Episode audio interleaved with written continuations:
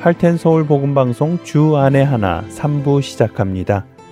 주 안에 하나 3부에는 함께 성경을 읽고 묵상하는 시간인 Let's Read the Bible과 여호수아의 인생을 드라마로 만나보는 시간인 바이블 드라마 자녀에게 어떻게 성경적인 삶을 가르쳐 주는지 지혜를 얻을 수 있는 Daily Devotional 그리고 은혜의 설교 말씀이 준비되어 있습니다. 먼저 Let's Read the Bible로 이어집니다.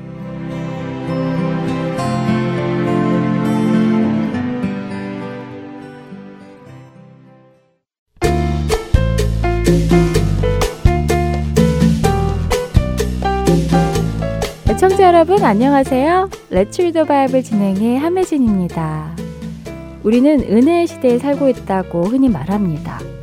구약의 이스라엘 백성들이 하나님 나라의 백성으로 살아가기 위해 하나님께서 주신 모든 율법과 제사법을 지키며 살아가야 해서 그때를 율법 시대라고 부른다면 은혜의 시대라는 의미는 예수님께서 오셔서 율법의 의를 다 이루셨기에 이제는 은혜로 하나님의 자녀가 되는 시대가 되었다는 뜻입니다. 그런데 이런 은혜의 시대에 사는 우리들 중에는 큰 오해를 하는 경우가 있습니다. 그것은 은혜의 시대에 사는 우리들은 더 이상 하나님의 율법을 지키지 않아도 된다는 생각이지요. 이제는 은혜로 하나님의 자녀가 되는 시대이니까 율법을 무시하고 내가 원하는 대로 살아도 된다는 것은 결코 아닌데도 말입니다. 예수님께서 이 땅에 오신 이유는 율법을 폐하시기 위함이 아닙니다. 오히려 온전하게 하시기 위함이지요. 이 의미는 이것입니다. 구약의 시대에는 율법을 지킴으로 하나님의 자녀가 되는 것이었지만 어느 누구도 그 율법을 다 지키지 못하기에 하나님의 자녀가 될 수 없었습니다. 그런데 예수님께서 오셔서 율법을 모두 지키심으로 그 예수님의 의로움을 통해 하나님의 자녀가 된 우리는 이제 하나님의 자녀가 되기 위해 율법을 지키는 것이 아니라 하나님의 자녀가 되었기에 하나님 나라의 율법을 따라 사는 것입니다. 물론 우리는 구약의 율법처럼 죄를 지으면 누구를 돌로 쳐 죽이거나 염소나 양을 죽여 그 피를 바르는 일은 하지 않습니다. 말씀드린 대로 예수님께서 그 율법을 다 지키셨기 때문이지요. 그러나 여전히 하나님의 자녀는 하나님께서 죄라고 말씀하신 것들을 죄로 여기고 그 죄로부터 멀리 떨어져 살아야 하는 것에는 변함이 없는 것입니다. 율법의 정신, 곧 하나님께서 옳다고 하신 것과 그러다고 하신 것의 기준에는 변함이 없기에 여전히 우리는 그 기준을 따라 살아가야 하는 것입니다. 혹시라도 우리가 은혜의 시대에 살기에 아무렇게나 살아도 된다고 생각하는 분이 계시다면 오늘 우리가 함께 읽을 마태복음에서 예수님께서 율법에 대해 무엇라 말씀하시는지 잘 새겨 들으시기 바랍니다.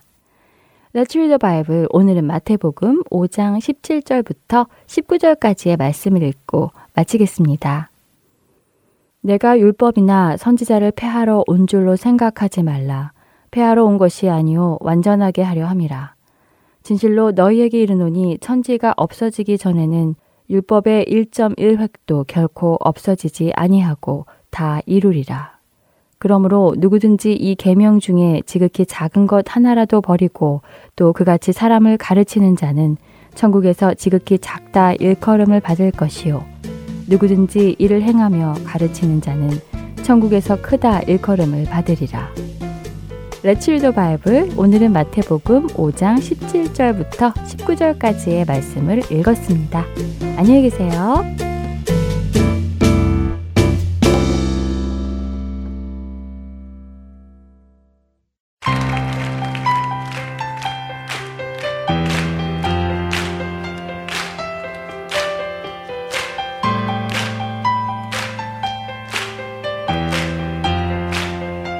나심을 선포합니다.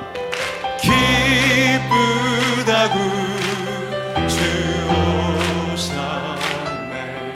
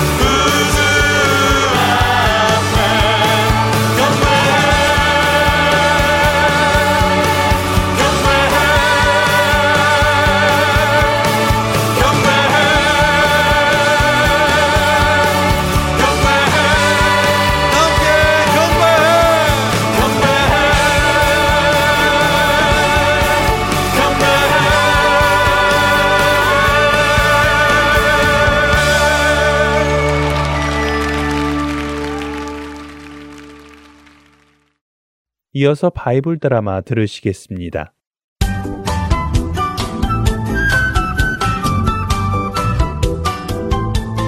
대청자 여러분 안녕하세요. 바이블 드라마 여호수아 편 진행의 박윤규입니다. 여호수아의 명령으로 여리고를 정탐하러 들어갔던 정찰병들은 여리고의 여인 라합의 도움으로 위급한 상황에서 무사히 여리고 성을 탈출하였습니다. 정말 큰일 날 뻔했어. 자칫 잘못했으면 여리고 성의 군사에게 붙잡혀 목숨을 잃을 뻔했구만. 어 누가 아니래. 그 라합이라는 여인이 아니었으면 우린 이미 이 세상 사람이 아니었을 거야. 그 여인을 통하여 우리를 구원해 주신 하나님께 감사하세. 물론이지. 자, 우리가 그 땅을 공격할 때 그 여인과 약속한 것을 꼭 지켜서 그 여인과 그 여인의 식구들을 꼭 구해주자고. 정찰병들은 위급한 상황에서 자신들을 구출해 주신 하나님과 라합에게 감사의 말을 전하며 여호수아에게로 돌아갑니다. 여호수아님, 저희가 돌아왔습니다. 오, 수고들 많았어. 여레고의 상황은 어떻습니까? 하나님께서 우리에게 그 땅을 주실 것 같습니까? 네, 물론입니다.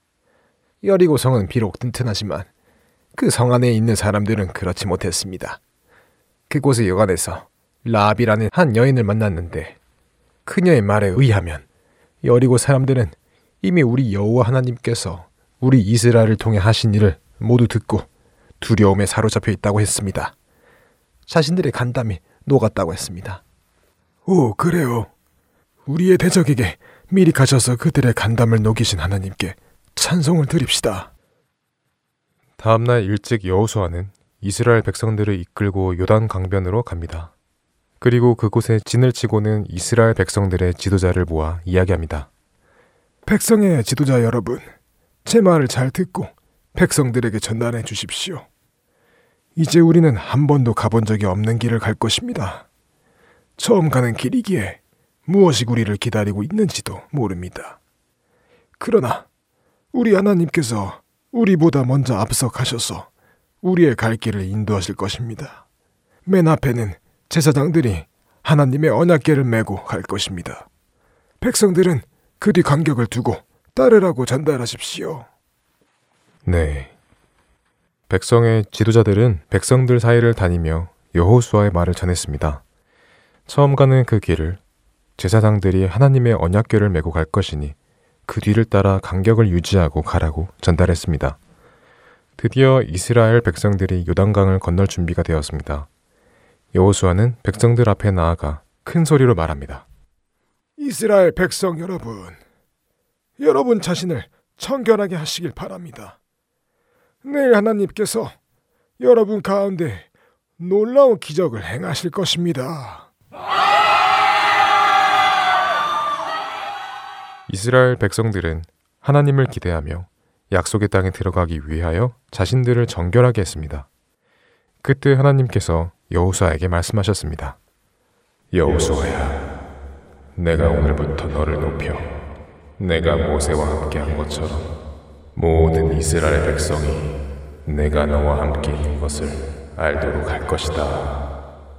너는 언약궤를 낸 제사장들에게 명령하여 요단 강가에 이르면 그들이 먼저 믿음으로 요단강에 발을 딛도록 시켜라. 네, 하나님. 말씀대로 하겠습니다. 여호수아는 하나님의 말씀대로 제사장들에게 언약궤를 매게 하고 가장 앞서서 걷게 하고 백성들이 그 뒤를 따라 요단강에 가도록 했습니다.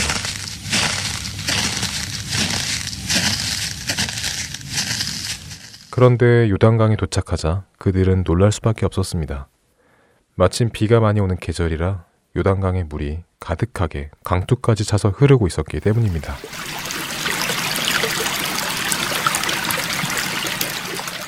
아이고, 저 물좀 먹게. 저 물 속에 한 마리라도 넣는다면 금세 쓸려가 버리고 말겠어. 누가 아니래. 아무래도 날짜를 잘못 잡은 것 같아. 이 강을 건너려면 비가 안 오는 계절에 건너야지. 지금처럼 이렇게 비가 많이 오는 계절에 건너자는 것은 음 뭔가 에이 다시 돌아갔다가 물이 줄어들면 돌아야겠어. 그래도 어제 여수아님이 하나님께서 우리에게 놀라운 기적을 보여주실 것이라고 하셨는데 혹시 모르지 않나? 하나님께서 우리 조상에게 행하신 것처럼 이 요단강도 갈라주실지 말이야. 뭐 하긴 그럴 수도 있겠군. 어찌 되었든 여호수아님의 명령을 기다려 보겠으나 비가 많이 와서 물이 범람하는 요단강. 그들은 과연 어떻게 이 강을 건너가게 될까요? 바이블 드라마 다음 시간에 뵙겠습니다. 안녕히 계세요.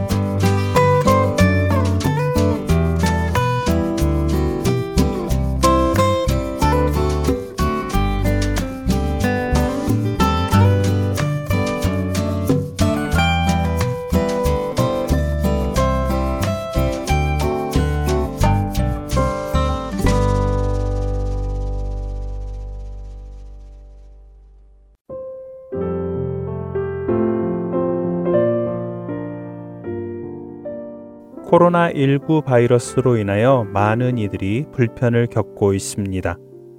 특별히 모이는 것이 어려워 교회의 예배들도 온라인 예배로 드려지고 있습니다. 이에 저희 하트앤서울 복음방송에서는 온라인 예배의 혜택을 받지 못하고 계시는 분들을 위하여 인터넷 예배 방송을 특별히 제작하여 스마트폰 앱과 mp3 CD에 담아 드립니다. 예배를 드리기 원하시는 시간에 스마트폰 앱에서 인터넷 예배를 클릭하시거나 mp3 CD에서 네 번째 시간을 선택하시면 인터넷 예배가 재생됩니다. 일반 CD 3장을 받으시는 분들은 용량 관계로 인터넷 예배를 넣어드릴 수 없습니다만 필요한 분들에게 따로 CD를 제작하여 보내드리도록 하겠습니다. 인터넷 예배 방송 CD를 매주 받고 싶은 분들, 그리고 앱 설치에 대해 궁금한 점이 있으시거나 도움이 필요하신 분들은 방송사 사무실 602-866-8999로 전화 주시거나 heartandsoul.org@gmail.com으로 연락 주시면 안내해 드리겠습니다. 이런 어려운 시기에 우리 그리스도인들이 모든 것의 주관자 되시는 하나님께 긍휼하심과 회복하심을 간구하며 이겨 나가기를 소원합니다.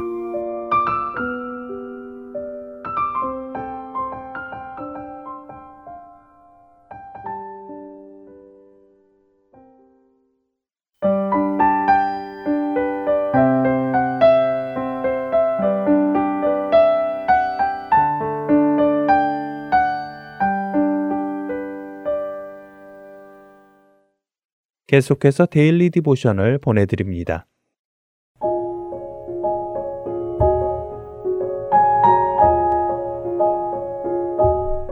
애청자 여러분 안녕하세요. Daily Devotional 진행의 최소영입니다. 우리 자녀들은 성령의 검인 하나님의 말씀으로 무장되어 있나요? 늘 말씀을 읽으며 배우고 있는지요?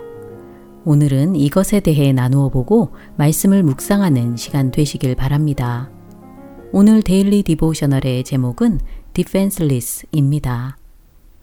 밖에서 친구들과 썰매를 타며 눈싸움을 하던 포리스트는 아쉬움을 뒤로 한 채 집에 들어왔습니다. 집에 있던 형 알렉은 포리스트에게 눈싸움이 재미있었느냐고 물었지요. 포리스트는 너무 재밌었다고 하며 썰매 뒤에 눈덩이를 쌓아서 막았더니 아무도 공격할 수 없었다고 신이 나서 이야기하였습니다. 그런데 왜 더 놀지 않고 들어왔느냐고 묻는 알렉에게 포리스트는 내일 성경 시험이 있어서 공부해야 한다고 대답하였지요. 포리스트는 가끔 홈스쿨을 하지 않았으면 좋겠다는 생각이 든다고 하며 엄마가 성경 공부와 성경 암송을 너무 많이 시키신다고 투덜거렸습니다. 이렇게 성경을 공부한다고 해서 크게 쓸데도 없는 것 같다는 것이었지요. 포리스트의 말에 알렉은 뭔가 잠시 생각을 하는 것 같더니 오늘은 그냥 성경 공부를 하지 말고 함께 나가서 눈싸움을 하면 어떻겠느냐고 제안합니다. 포리스트는 좋다고 하며 아까 들어왔을 때 벗어두었던 코트와 부츠 등을 챙기기 위해 돌아섰지요. 그러자 알렉은 그런 것들은 필요하지 않다며 그냥 나가자고 합니다. 코트도 입지 않고 부츠도 신지 않고 장갑과 모자도 쓰지 않은 채 포리스트는 알렉과 함께 밖에 나왔지요. 밖에서 계속 눈싸움을 하고 있던 친구들은 포리스트를 보자 눈덩이를 던지기 시작했습니다. 아까와는 달리 추위에 무방비 상태가 된 포리스트는 차가운 눈덩이를 등에 맞고는 더 이상 견딜 수 없다며 알렉에게 빨리 집에 들어가자고 소리쳤지요. 집에 들어온 포리스트는 추위로부터 보호할 아무런 장비도 없이 밖에 나가는 것은 바보 같은 행동이라고 알렉에게 따졌습니다. 알렉은 고개를 끄덕이며 추운 날씨에 코트나 부츠와 같은 보호 장비 없이 나가고 싶지 않은 건 당연하다고 말하였지요. 알렉은 그런데 왜 영적인 보호 장비는 필요하지 않다고 생각하느냐고 포리스트에게 물었습니다. 무슨 말인지 이해하지 못하겠다는 포리스트에게 알렉은 성경을 말하는 것이라고 대답하였지요. 영적 전쟁을 하기 위해서는 성령의 검인 성경 말씀이 필요하다고 알렉은 설명해 주었습니다. 성경을 통해 하나님이 어떤 분이신지, 하나님의 약속이 무엇인지 깨달아 알고 그 말씀대로 살아갈 때 우리는 영적 전투에 임할 준비가 된다는 것이지요. 알렉의 말에 포리스트는 아까 미루었던 성경 공부를 지금 하겠다고 하며 오늘 이야기는 마칩니다. 혹시 우리 자녀들도 오늘 이야기 속의 포리스트처럼 성경을 읽고 공부하는 것이 별로 필요하지 않다고 생각하지는 않는지 함께 이야기해 보시기 바랍니다. 하나님의 말씀인 성경은 우리를 위해 하나님께서 준비해 주신 전신갑주 중의 하나입니다. 성령의 검이라고 성경은 말씀하시지요. 우리가 날마다의 삶에서 부딪히는 시험을 이기고 영적 싸움을 하기 위해서는 하나님의 말씀을 알아야 합니다. 하나님의 전신갑주를 취하지 않고 나가서는 안 될 것입니다. 자녀들이 하나님의 말씀을 공부하고 그것을 마음에 두도록 도와주세요. 오늘 함께 묵상할 말씀은 에베소서 6장 11절 마귀의 관계를 능히 대적하기 위하여 하나님의 전신갑주를 입으라입니다. 하나님의 전신갑주를 입고 악한 날에 능히 대적하여 모든 일을 행한 후에 굳게 서는 우리 자녀들 되길 소망하며 오늘 데일리 디보셔널 마칩니다. 안녕히 계세요.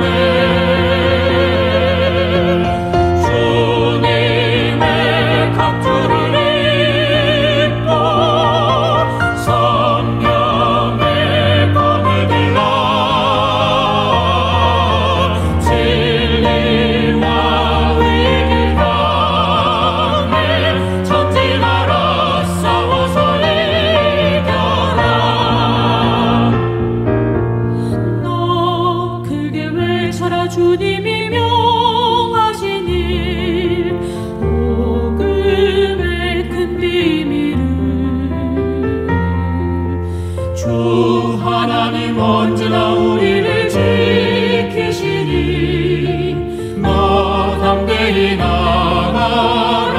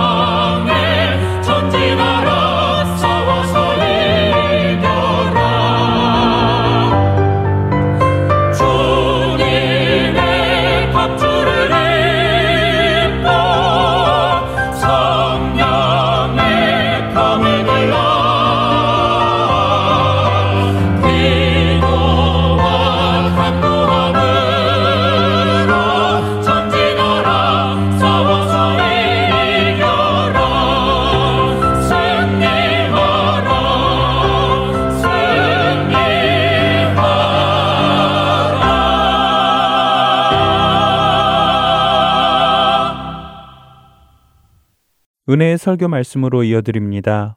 오늘은 고 옥하는 목사님께서 시편 39편 1절에서 7절을 본문으로 나의 소망은 주께 있나이다 라는 제목의 말씀 전해 주십니다. 은혜의 시간 되시기 바랍니다. 누구나 자기의 인생관을 바꾼다는 것은 쉬운 일이 아닙니다.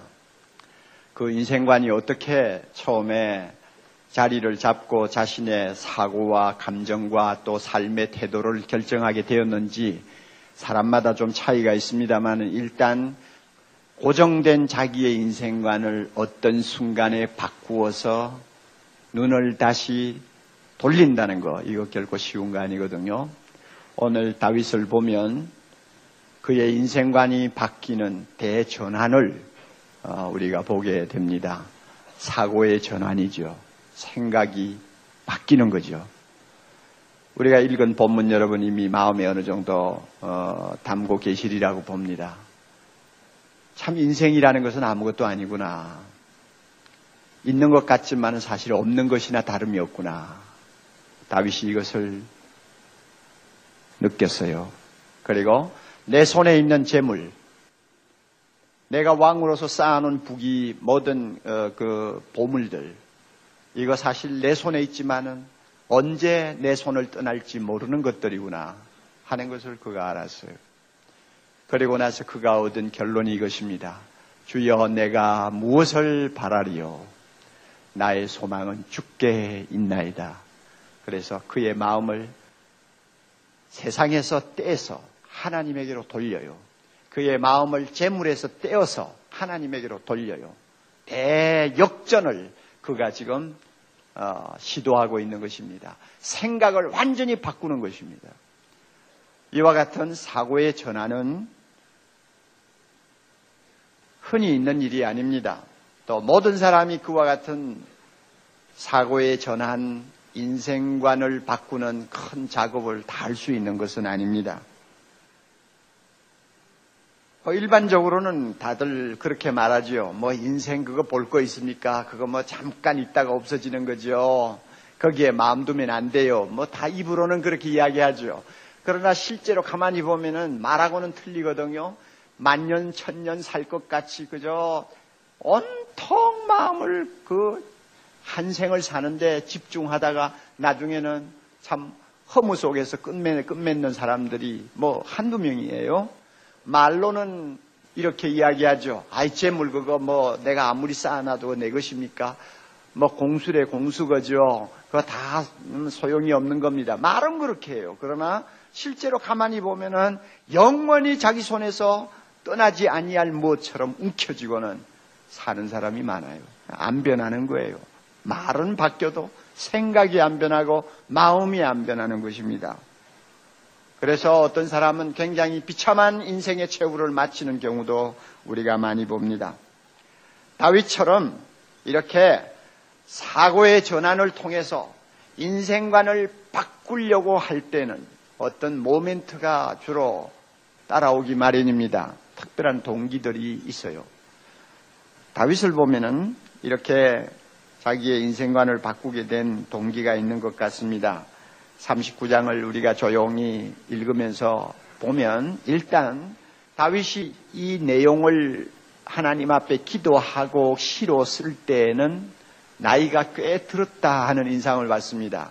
아마 50대나 60대 정도 된 나이가 아닌가 이렇게 생각을 합니다. 그러니까 나이가 좀 들었어요. 그리고 또 제일 마지막 절 보면 그가 지금 병상에 누워 있는 것을 알 수 있습니다. 내가 없어지기 전에 내가 죽기 전에 나의 건강을 회복시켜 달라고 하는 기도가 있는 것 보니까 그는 지금 병을 앓고 있어요. 그리고 다윗이 병을 앓고 있는 것을 보고는 참 좋아하는 사람들이 주변에 많았습니다. 다윗은 우리가 잘 아는 바와 같이 하나님을 사랑하고 하나님의 뜻대로 살고 하나님의 말씀대로 백성을 다스리려고 하는 성군이었지 않습니까? 그런데 이와 같은 성군, 의롭게 바르게 하려는 사람들 주변에는 정적이 많습니다. 적이 많아요. 세상이 그래서 참 더러운 것입니다. 바로 살려는 사람들에게는 적이 많아요. 다윗에게도 마찬가지였어요. 그런데 이 적들이 볼 때 다윗이 병들어 누워가지고 저거 뭐 다시 소생할지 소생하지 못할지 잘 모를 정도로 어려움을 당하니까 은근히 좋아하고 그저 돌아다니면서 이런 말 저런 말 하는 것을 다윗이 많이 들었어요. 그러니까 자 나이는 들었죠. 몸은 병들었죠. 원수들은 건강하고 그저 형통해서 자기를 비웃지요. 이러니까 잘못하면 입만 열었다 하면은 하나님께 원망하기 십중팔구고 잘못하면 사람들을 향해서 저주할 수 있는 위험을 안고 있었습니다. 그래서 입을 꼭 다물고 있어요. 말을 안 해요. 그리고 마음을 억누르고 지금 참고 있어요. 그러자니 내가 이러다가는 죽는 것 아니냐 하는 두려움이 생기고 동시에 내가 왜 이렇게 되었지? 하나님이 계신다면 왜 내가 이 모양이 되었지 하고는 자기도 모르게 막 화가 목에까지 찼어요. 굉장히 불편한 상황에 지금 놓여 있습니다. 이런 과정에서 그는 인생을 다시 돌아보게 된 것입니다. 그리고 자기가 소유하고 있는 모든 부를 다시 한번 보게 된 것입니다. 그리고 결론 아무것도 아니다. 내 마음을 줄 것도 못 되고 내가 의지할 것도 못 된다. 하나님, 하나님만이 나의 소망입니다. 하나님만이 내가 의지할 자입니다. 하나님, 나를 받으시옵소서. 나를 붙들어 주옵소서. 하고 마음을 완전히 바꾸는 이런 경험을 하게 된 것입니다. 여러분, 우리가 경험적으로 잘 압니다만은 사람이 병이 들면 세상을 보는 눈이 좀 달라집니다. 인생에 실제를 들여다볼 수 있는 눈이 생겨요. 사람이 나이가 들면 세상을 보는 좀 안목이 달라집니다. 왜냐하면 젊었을 때 눈에 들어오지 않던 것이 나이가 들면 눈에 자꾸 들어와요. 그래서 더 깊은 것을 보게 되고 그동안 뒤에 숨겨져 있던 것을 들여다보게 됩니다. 그러니까 세상을 보는 세상을 생각하는 마음이 달라질 수 있어요. 사람이 실패를 한다든지 위기를 만나면 세상을 보는 안목이 바뀝니다. 특별히 인생의 오후라고 할 수 있는 35세 이후의 삶을 살 때에는 우리가 자주 인생에 대해서 다시 생각할 수 있는 기회를 맞게 되는데 그 기회 중에 하나가 연말입니다. 한 장 남은 달력, 그것을 마지막으로 떼어내는 사람은 세월의 빠름과 인생의 허무함을 어느 때보다도 실감할 수 있는 연말의 우울증을 경험하게 됩니다. 이런 모멘트들이 우리로 하여금 인생을 다시 관조하게 되고 세상을 다시 한번 생각하면서 어떤 때는 우리의 심령이 방황을 할 때가 있죠. 이럴 때에 우리는 연말이 주는 우울증에 사로잡혀서 주저앉아 있으면 안 되고요. 다윗처럼 우리의 사고를 전환하고 우리의 안목을 바꾸어서 우리의 소망을 하나님께 두는 새로운 비상을 우리가 체험해야 합니다. 이와 같은 의미에서 오늘 이 말씀을 가지고 두 가지를 여러분에게 전해 드리려고 합니다. 첫째는요, 짧은 인생에 소망을 두지 말고 하나님께 소망을 둡시다 하는 메시지입니다. 다시 한번요, 짧은 인생에 소망을 두지 맙시다. 대신 하나님에게 소망을 둡시다 하는 메시지입니다. 4절 5절을 우리가 좀 봅니다. 여호와여 나의 종말과 연한의 어떠함을 알게 하사 나로 나의 연약함을 알게 하소서 이것은 서론이에요. 이제 본론은 5절입니다. 주께서 나의 나를 손넓이만큼 되게 하심에 나의 일생이 주의 앞에는 없는 것 같사오니 사람마다 그 든든히 선 때도 진실로 허사뿐이니이다. 설명이 필요 없는 내용입니다. 읽으면 벌써 그 의미, 의미가 무엇인지 알지 않아요? 다윗이 한 5, 60년 살았다고 합시다. 그리고 앞으로 남은 인생이 몇 년이나 될까 손가락으로 해고 있을 정도입니다. 자, 이런 인생을 살고 보니, 자, 도대체 내가 한 생을 살았다는 것이 이게 뭐, 뭐, 뭐냐? 한 뼘이구나, 한 뼘. 손넓이만큼. 고대 사회에서 길이를 잴 때 기본 단위는 한 뼘이에요. 뼘을, 이 한 뼘을 가지고 재거든요. 야, 이거 한 뼘에도 안 들어오는 짧은 인생이 바로 내가 살았다는 인생이구나. 하고 생각하니 어처구니가 없는 거요. 다윗이 병상에서 새삼스럽게 이 사실을 직감하게 된 것입니다. 야, 이거 뭐 아무것도 아니구나. 왕이 되어 가지고 천하를 호령하면서 굉장한 인생을 산 것 같은데 보내놓고 보니 그리고 나의 생이 얼마 안 남았다고 생각하니 이거는 한 뼘이야. 아니야. 하나님 앞에는 없는 것과 똑같구만. 다윗이 그렇게 자기를 정확하게 직시했습니다. 여러분 이런 다윗의 고백은 시편 여기저기에 많이 나옵니다. 대표적인 것 몇 가지를 우리가 찾아보면 어, 시편 90편 10절에 나오죠. 우리의 연수가 70이라도 강건한 70이라도 강건하면 80이죠. 우리의 연수가 70이요 강건하면 80까지 살 수 있지만 그 연수의 자랑은 수고와 슬픔뿐이요. 그 연수의 자랑은 수고와 슬픔뿐이요. 70년 살아서 자랑할 건 뭐 있냐? 수고 많이 했다. 그죠? 슬픔의 나날을 보냈다. 그거 외에는 없다. 그 말이요. 그 다음에 신속 기간이 우리가 날아가나이다. 정신없이 날아가는 거예요. 이게 인생이라고 말합니다. 시편 103편 15절 인생은 그날이 풀과 같으며 그 영화가 들의 꽃과 같도다. 그것은 바람이 지나면 없어지나니 그곳이 다시 알지 못합니다. 꽃이요, 풀이요. 저는 들이나 산기슬에 잠깐 돋았다가 쓰러지는 풀을 잘 압니다. 농촌 출신이니까. 그리고 저 들판에 아니면 산기슬에 잠깐 피었다가 시들어지는 들꽃을 잘 압니다. 얼마나 나약한지요. 잠깐, 잠깐 눈에 보이다가 그 다음에는 없어져요. 이게 인생이라고 말입니다. 10편 78편 39절 저희는 육체뿐이라 가고 다시 오지 못하는 바람임을 기억하였음이로다. 바람이래요. 인생은 바람이요. 그래서 그런지요. 여러분 창세기 5장에 가보면 고대 사회에 참 장수한 우리 선조들이 있지 않습니까? 몇백 년씩 산 사람들의 이름이 나열되고 있어요. 그 가운데서 가장 장수했다고 하는 무두셀라의 기록을 보면 얼마나 오래 살았습니까? 그 무두셀라의 한 생을 한 문장으로 이렇게 짤막하게 요약해 버렸습니다. 187세에 라멕을 낳고 그 후에 782년을 지내며 자녀를 낳다가 965세에 죽었더라. 첫 아들 낳고 얼마 살다가 몇 세에 죽었더라. 딱 그 문장으로 그 10세기 가까이 산 사람의 생을 요약해요. 그러니까 한 뼘 아니요. 한 뼘도 안 되죠. 그러니까 우리 같이 뭐 7, 80년 산다고 생각하는 사람은 참 뜻없어요. 27에 첫 아들 낳고 그 다음에 애 낳기 싫어서 좀 살다가 뭐 75세 죽었다. 그러면 딱 끝나는 거예요. 참 이것은 풀이요, 꽃이요, 바람이요. 정말로 무엇을 놓고 내가 살았다고 말을 할 수 있을런지 우리가 알 수가 없어요. 한 생을 돌아보면 성경 말씀이 얼마나 진리인가를 저 자신이 참 어떤 면에는 소름이 끼칠 정도로 느껴질 때가 있어요. 참 진리구나. 그래서 어떤 분이 이런 말을 했습니다.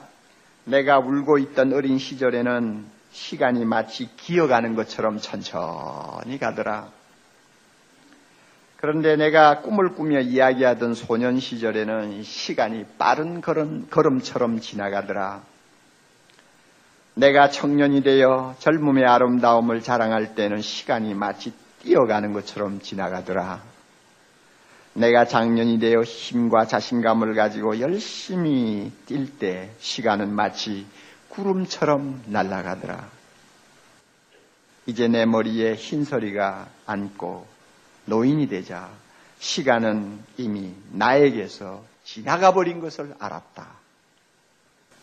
그래서 60이 넘으니까 1년이 새롭고 70이 넘으니까 한 달이 새롭고 80이 넘으니까 하루하루가 새롭도다. 참 묘한 말을 했죠. 사실 진리예요. 그렇죠. 여기에 있는 젊은이들은 아직도 실감이 안 가죠.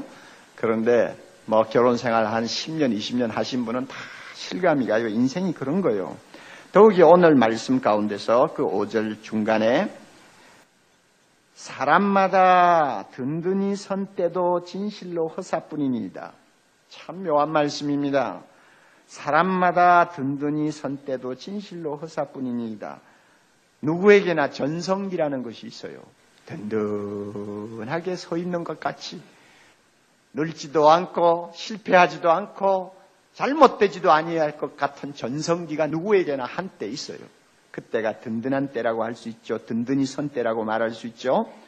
청춘을 자랑하는 때일 수도 있습니다. 건강을 과시할 때일 수도 있습니다. 성공하여 명성을 떨칠 때일 수도 있습니다. 누구나 이런 때가 한 번은 있습니다. 그런 때에 많은 사람들은 무언가 영원한 유산을 남기고 싶어 하는 욕망을 갖습니다. 죽은 후에 사람들이 기억해 주기를 바라고, 그리고 두고두고 자기의 업적을 인정해 주기를 바라는 그런 마음을 갖게 됩니다. 그러나 얼마나 허무한지요. 든든히 선 때도 허사뿐이니이다.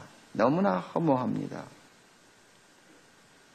언젠가는 자기가 세운 기록이 깨어지는 날이 오고 언젠가는 명성도 사라지고 공로도 잊혀지는 날이 반드시 오거든요. 제임스 dob슨이라고 하는 미국의 유명한 목사님이 계세요. 가정 사역을 특별히 열심히 하시는 아주 저명한 목사님인데 이분은 대학 시절에 테니스 선수였습니다. 자기의 그 당시 야망이 있다면 테니스 잘해서 챔피언이 되어가지고 그 대학별 그 경기에서 챔피언이 되어가지고 트로피를 타서 그 학교 진열장에다가 세워놓는 것이 자기의 야망이었다고 합니다. 그래서 제임스 dob슨이라고 한 이름이 사겨진 트로피를 몇 개 거기 세워놓음으로써 자기 이름이 그 학교에서 영원히 기억되기를 바랬던 것입니다. 젊은 아이들이니까 그럴 수도 있겠죠. 그런데 몇 년 후가 지나서 어떤 사람이 그 트로피를 자기에게 소포로 보내주었습니다. 그리고 그 소포에는 이런 조그만 작은 편지가 들어있었어요. 내가 쓰레기장 옆을 지나가다가 보니 트로피가 하나 들어있어서 우연히 그저 좀 한번 그 트로피를 꺼내 보았습니다. 그랬더니 당신 이름이 적혀 있더군요. 그래서 너무 이거 아깝다 생각하고는 내가 소포로 당신에게 붙입니다. 학교가 재건축을 하면서 당신 트로피를 전부 다 쓰레기통에 다 집어 넣었던 것 같습니다.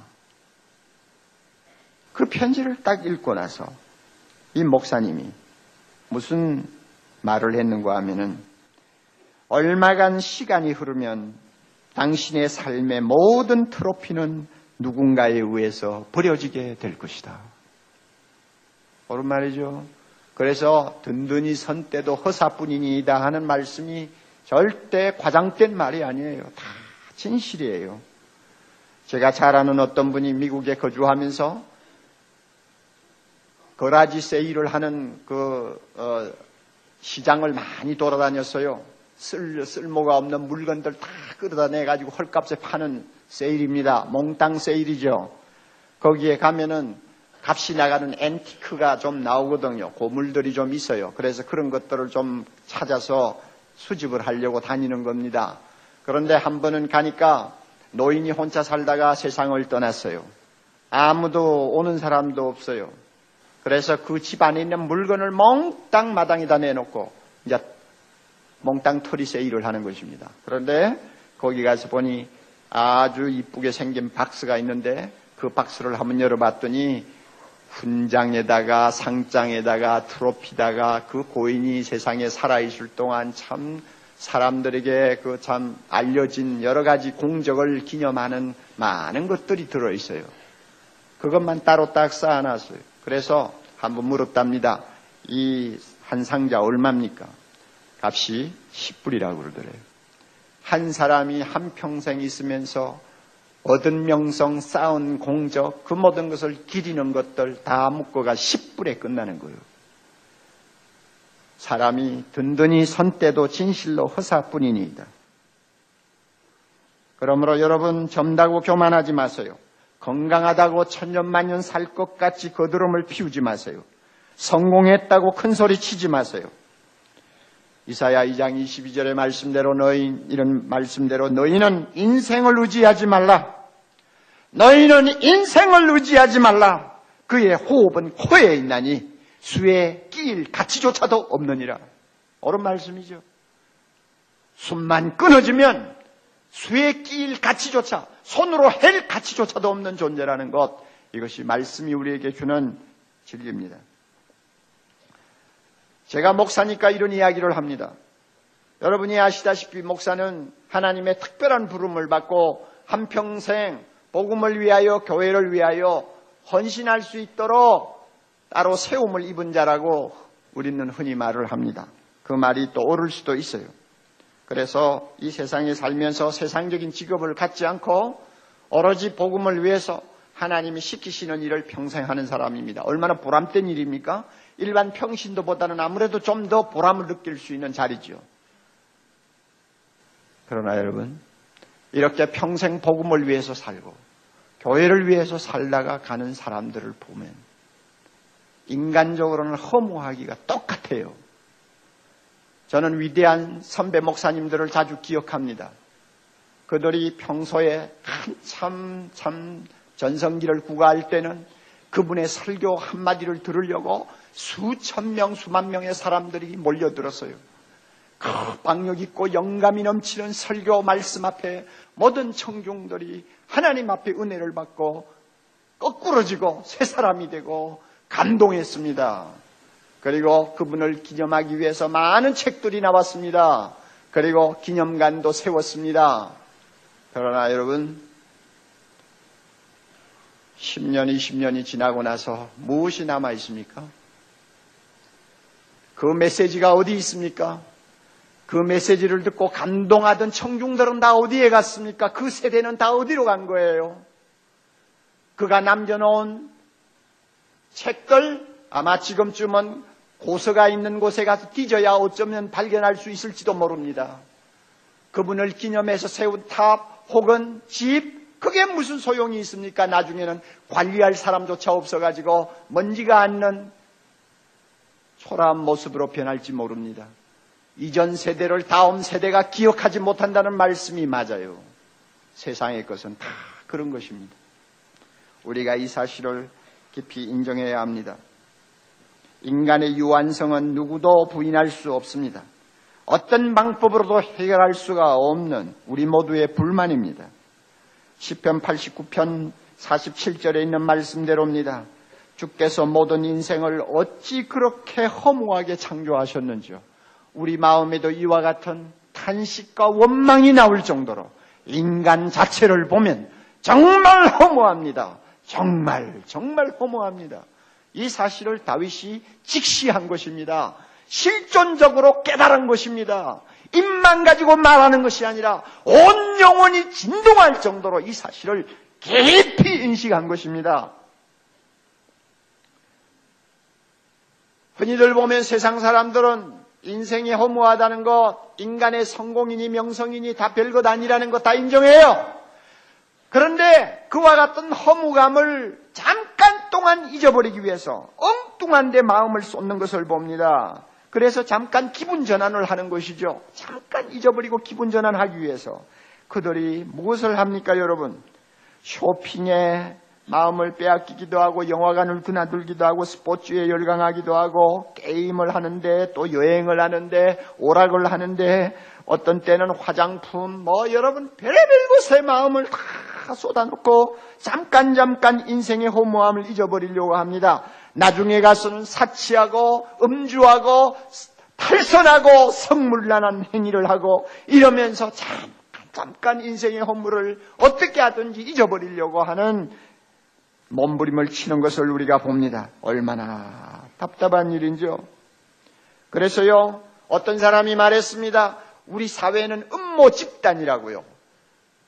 음모를 가진 집단이다. 그래서 사람들로 하여금 인생의 진실을 보지 못하도록 온갖 잡된 것, 온갖 눈으로 보기에 화려한 것들로 사람들의 안목을 가려놓고 속이는 거죠. 그래서 음모 집단이라고 그래요.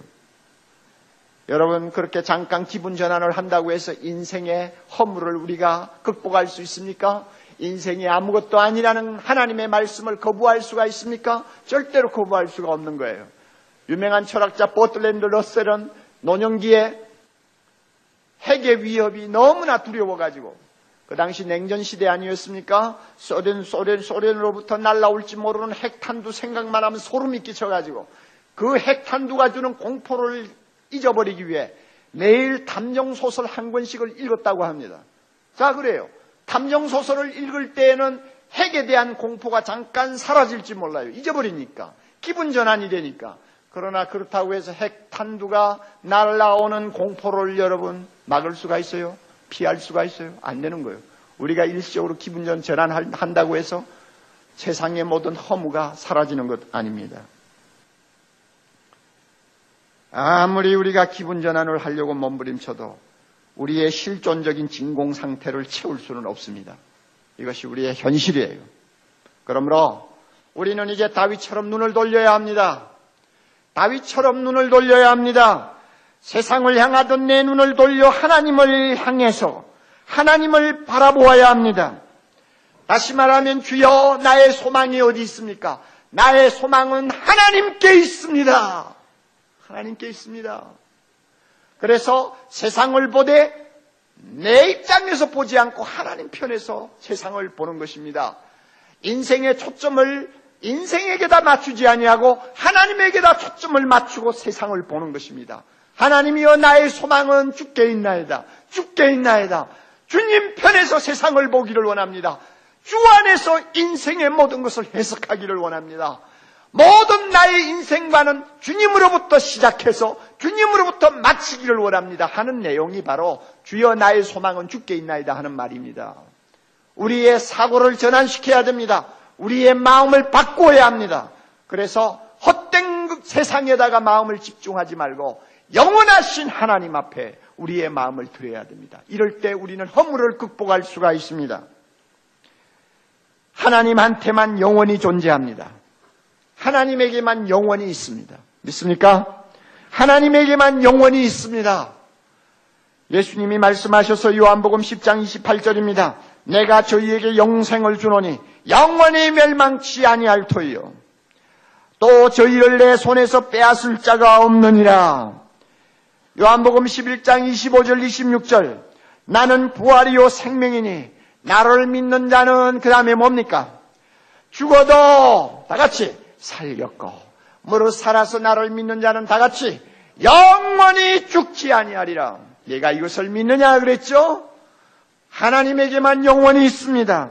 하나님만이 영원히 있습니다. 영원히 존재하시는 하나님께 소망을 두면 덧없는 우리의 한 생이 영원과 연결이 됩니다. 그리고 그 영원 속에서 우리의 덧없는 인생이 거듭나게 됩니다. 하나님께 소망을 둔 사람은 하나님 편에서 우리의 덧없는 인생을 다시 재조명하게 됩니다. 그럴 때에, 그럴 때에 우리의 하루하루의 삶에 새로운 의미가 있다는 것을 발견합니다. 우리의 하루하루의 삶이 살아야 될 이유와 목적과 가치가 있다는 것을 발견하게 됩니다. 우리가 하나님에게 소망을 두고 하나님 안에서 우리의 인생을 관조하면 내가 한때 성공했고 내가 유명했고 내가 세상적으로 업적을 남겼던 모든 것들이 하나님, 하나님 앞에 영원한 가치를 갖게 된다는 것을 발견하게 됩니다. 하나님께 소망을 둘 때만이 우리의 인생의 허물을 극복합니다. 우리의 삶의 의미를 찾습니다. 우리의 목적이 뚜렷해집니다. 그러므로 하나님께 소망을 두어야 됩니다. 심지어 누구나 다 반드시 대면하게 될 죽음마저도 절망이 아니고 소망이 될 수 있습니다. 죽음은 영원하신 하나님 앞으로 우리를 인도하는 하나의 과정이지 그것이 끝이 아니라는 것을 알게 됩니다. 여러분 인생에 소망 두지 않고 오직 하나님께 소망을 두고자 하는 다윗의 그 마음에 공감하시면 주여 나도 그렇게 되기를 원합니다. 하는 기도를 하시기를 바랍니다. 우리가 그래서 내 안에서 근본적인 새로운 눈을 뜨고 영의 눈을 뜨고 세상을 볼 수 있어야 되고 나를 볼 수 있어야 합니다. 우리 인생은 짧고 아무것도 아닙니다. 거기에 마음 두지 말고 하나님께 소망을 두십시오. 그러면 우리 인생은 의미를 갖게 될 것입니다. 목표를 갖게 될 것입니다. 세상의 재물 내 손에 있지만 내 것이 아닙니다. 거기에 마음 두지 마시고 하나님께 소망을 두십시오. 그러면 이 재물이 영원한 나라에서 영원토록 가치를 바라는 보물이 될 것입니다. 그런 보물로 쓸 수 있을 것입니다. 이런 축복을 우리가 다시 한번 마음에 새기기를 바랍니다. 지난 한 해 동안 어떻게 살았습니까? 어떤 인생관을 가지고 살았나요? 어떤 재물관을 가지고 살았나요? 말씀에 비춰볼 때 내가 잘못 생각하고 있었다 하면 이 해가 가기 전에 하나님 앞에 회개할 필요가 있고 만약에 바로 살았으면 하나님 앞에 감사하시기를 바랍니다. 그리고 새해도 그렇게 살겠다고 하나님 앞에 약속하고 힘찬 발걸음을 내딛는 연말이 될 수 있기를 바랍니다.